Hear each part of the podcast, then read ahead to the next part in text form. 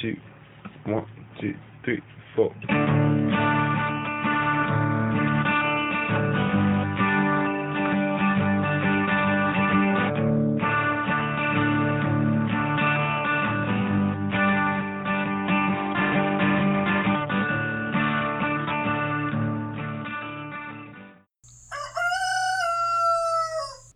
Hey y'all, it's the Southern Fried Witch, and we're gonna wing it a bit today. I don't have a script. What I do have is a little bit of time with my coffee this morning to talk about what kind of witch I am anyway. I already have a blog, and I've had one for over 10 years, and I thought I want to do something new. I want people to hear my actual authentic voice and that was a bit of a shock for me. What I'm recording here doesn't sound like what I hear in my head, of course, right? That's every one of us. So, in the middle of doing this, I suddenly realized I was doing two alien things on a platform I wasn't used to and a voice that didn't make sense to me. But then I realized this is the voice that my kids heard growing up. And this is the voice that my friends hear. And this is the voice that my chickens hear when I come outside and call them. And so it's more authentic and more integral to my own experience than I thought. And we're going to get to why doing a podcast is going to be all for me. So, yes, I'm a witch, and I live in Alabama, and I've done so most of my life. There was a horribly rough time between 13 and 17 where I was taken to New Jersey Nothing against New Jersey, y'all, but that was a very difficult part of my life. But I came back home, and I have no intention of leaving. I was born here, and I'll die here. And there's an awful lot of work to be done here in the Bible Belt. It's not just racism that's thick down here. It's also that religious propensity to think that everyone other than yourself is going to hell. I'm here to dispel that and I'm up against a lot of preconceived notions. Y'all, we're either hugga bugga scary things, you know, with horns on her head, worshiping Satan, who I personally don't believe in. I'd have to buy into the whole Christian construct of heaven and hell to even buy into him, right? And then we've got that other concept, right? The good witch, Glinda, the sweetie, the white one, the one, isn't that weird? How come all the good things are always presented to us as white? I call bullshit. And then we have my friends, the Wiccans. So many of them. I've got so many deep, wonderful, abiding friendships with Wiccans. I'm not Wiccan. I'm not. I'm not British traditional witchcraft either. In fact, I kind of have my own thing. I'm Southern. I'm very connected to the land. I'm very geographically bound in my craft. And I know that word bound doesn't sound right, but it just makes more sense to me to give a damn about where I'm actually casting from. For instance, I wouldn't anymore buy a package of herbs from Egypt to cast in, although, you know, I might use those to cook with, but they're not from around me. You know, I'm, I'm, I'm drinking the water out of my own well. I'm growing all of my own plants. I eat my own herbs. I make my own tea this is where I'm from. This is where I live. This is where my habitus is. This is where I cast from. Makes it a lot easier root up than branch down. And that's where I am. And I want to be clear I absolutely love witch hats and besoms. I've got them all over the place. You know, one of my favorite gifts to get. All of those things. I've got a cauldron from the 1800s outside and I use it. I mean, why not? My ancestors did. I love all that kitschy shit. Because somewhere in all that kitschy shit is a little bit of truth. Hell yeah, I've got black cats. I've always had black cats. I'm always going to have black cats. And yeah, I have familiars. But they're not always a black cat. It was sometime in my 40s that frogs and toads came along, and that really kind of pissed me off because it was so classic, right? I'm going to have a damn frog, you know, a little warty toad. And now they're my friends, and now we're cool, but they had something to teach me. When we look at all these concepts of witches and what we are and what we're not, letting other people define it and war within our own selves and our own communities about she's not witchy enough or that person is not, you know, part of a particular pantheistic experience. Such fucking crap. Well, this is what the Christians did to each other, you know?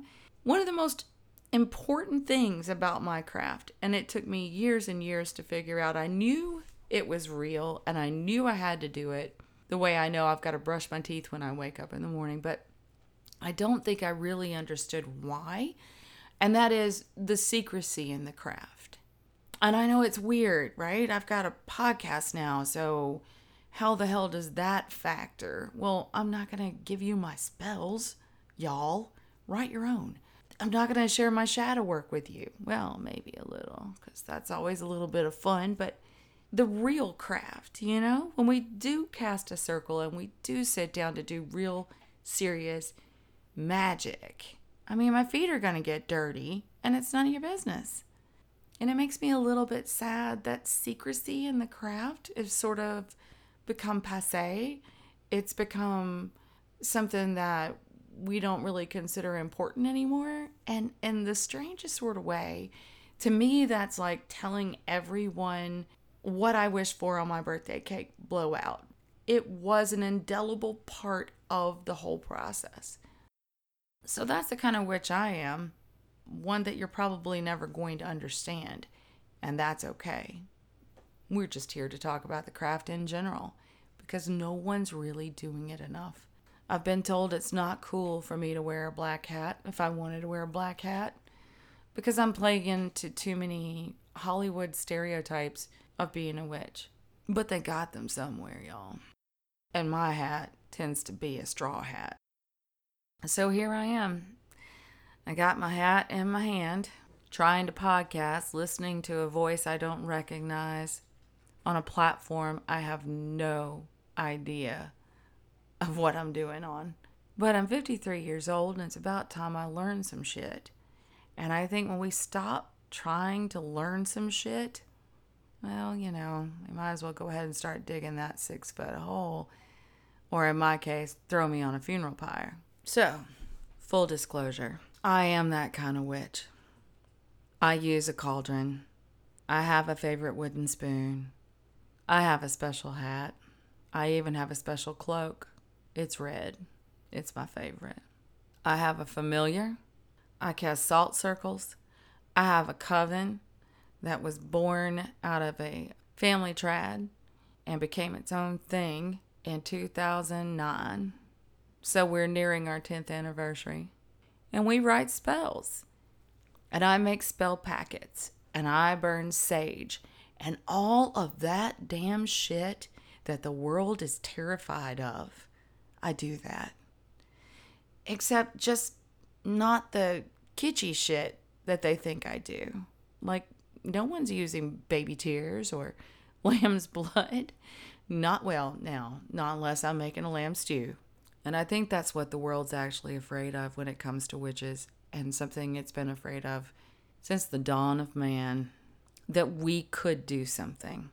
Yeah, no shit, we could do something. And by the way, we do. We're standing next to you in the store. Some of us are in your churches.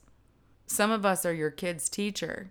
And sometimes when we have some kind of issue to deal with, we don't call the cops. We stand barefoot. Some of us naked, some of us not. I'm not big on the naked. There are a lot of bugs in Alabama, and we do what we have to do. But we also heal people. We also care about our neighbors. We also cast for them. We send good energy towards them. Most of the witches that I know personally are very balanced just like anybody else. I saved my son's hair. They let me do it. In fact, these days their girlfriends bring me their ponytails when they cut them off because they want insurance. What am I going to do with that? Well, first of all, not going to tell you, you know. And second of all, whatever the fuck I want to. They're my sons. I love them and I'm a witch. If somebody gets hurt, I got them. I don't really get the difference. Well, there is a very big difference, I suppose, between people who believe in intercession, Christians who pray for that, and witches like me. But I do see a similarity in praying for help, praying for a tumor to go down, praying for rain, and what I do. I just don't need my goddess, and I am a goddess worshiper. Pretty sure we're clear on that. To do that damn much work. She's got my back. But the biggest thing that kind of gripes me and kind of yanks my chain is if people don't believe in what we are, if people don't believe in what we do, why are they so damn afraid of us? I mean, I get it. You know, I get it. I've seen my own magic work well enough to know that it's a real thing. I've been angry. I've wanted someone's house burned to the ground. Oh, God, those young years in the craft, you know what I'm saying? And it's it's happened within 24 hours. But good luck prosecuting me on a spell. Someone did try that once. It was hysterical. Wait, it wasn't prosecution. It was they tried to sue me and get the judge to understand that spell work was a real thing. He got thrown out. Man, I wanted to be convicted of that. Go ahead and put me on paper. what are my felonies? Effective witchcraft. But that is the kind of witch I am. Very balanced. What you might call the cops for, I just go burn a spell packet in the backyard over.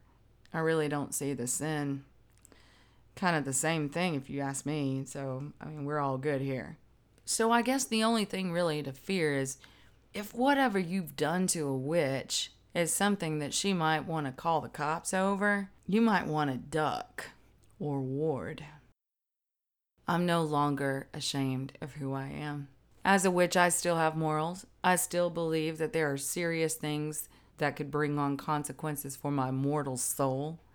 Well, not really my mortal soul. I don't really believe in a mortal soul.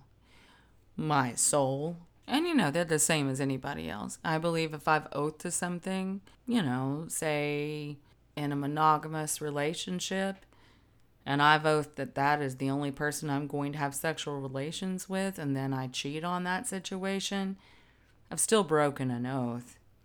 It's not like witchcraft is a safe haven for people who are just trying to get away from the idea of sin. It's much more dangerous in my world to break oaths. There's a lot more at stake for us. And I've got this whole rule, and it's something that was embedded in me as a child I don't cast on children because children are innocent, and that's part of a greater oath I've taken. I also do not sacrifice anything with a living heartbeat. Now, that doesn't mean that if a moth goes into my flame, I've got my little candle outside, and that moth just does what it does and it goes in and kills itself, that that moth isn't going to become part of a spell. I'm not going to let that moth go to waste. It's just that at the end of the day, I don't really need a lot of rules to know what's right and what's wrong. Children are 100% hands off unless you're trying to heal them. And I think that's really critical. But if you're the kind of witch that would, I don't want you anywhere near me or my family or my land. Period. And it really does all go back to oaths, doesn't it? I've had so many people oath into our coven over the years more people than are still standing. There have been moments where one of my own has needed to go, but they did the right thing. They honored a witch's code. They did it in a ritual. They did it mindfully. They did it thoughtfully. And I've had students go on in their lives and say, bad things happened to me when I left the way I did. I suppose assuming that I had done something untoward, such as casting against them. Oh no, honey, that wasn't me. You see, the trees were listening. Who I understand as Big Mama was listening. In some cases, the Fae was listening. And you made a solemn vow. And the way you left broke that. I have to remind myself all the time to not be so damn invested in other people's vows. As a witch, they're critical to me. If I tell a tree, I'm going to take care of you and then I sit back and I let somebody else chop it down or poison it, it is on me. If I make a vow to be part of a friendship, part of a marriage, a mother to my beautiful, sweet dogs that I take in, I can't just walk from that. It doesn't mean I have to die on that hill. It means I'm going to at least have to honor that hill in some way that is meaningful, at least as meaningful as the moment that I spoke those words. And so for me, part of that witch's code is the weight of an oath. Otherwise, what the hell would we be doing with a coven? If nothing else, these things mean to convene, to be together. We need trust. But it's so much more than just that. It's so much more than just trust. A witch's word is supposed to be heavy. It's supposed to go through time and space and make an echo there. And those oaths are often necessitated by secrecy. There has to be something beautiful and quiet and deep about that water. And if you're sharing it with everyone, well, it's back to those candles on that birthday cake, isn't it?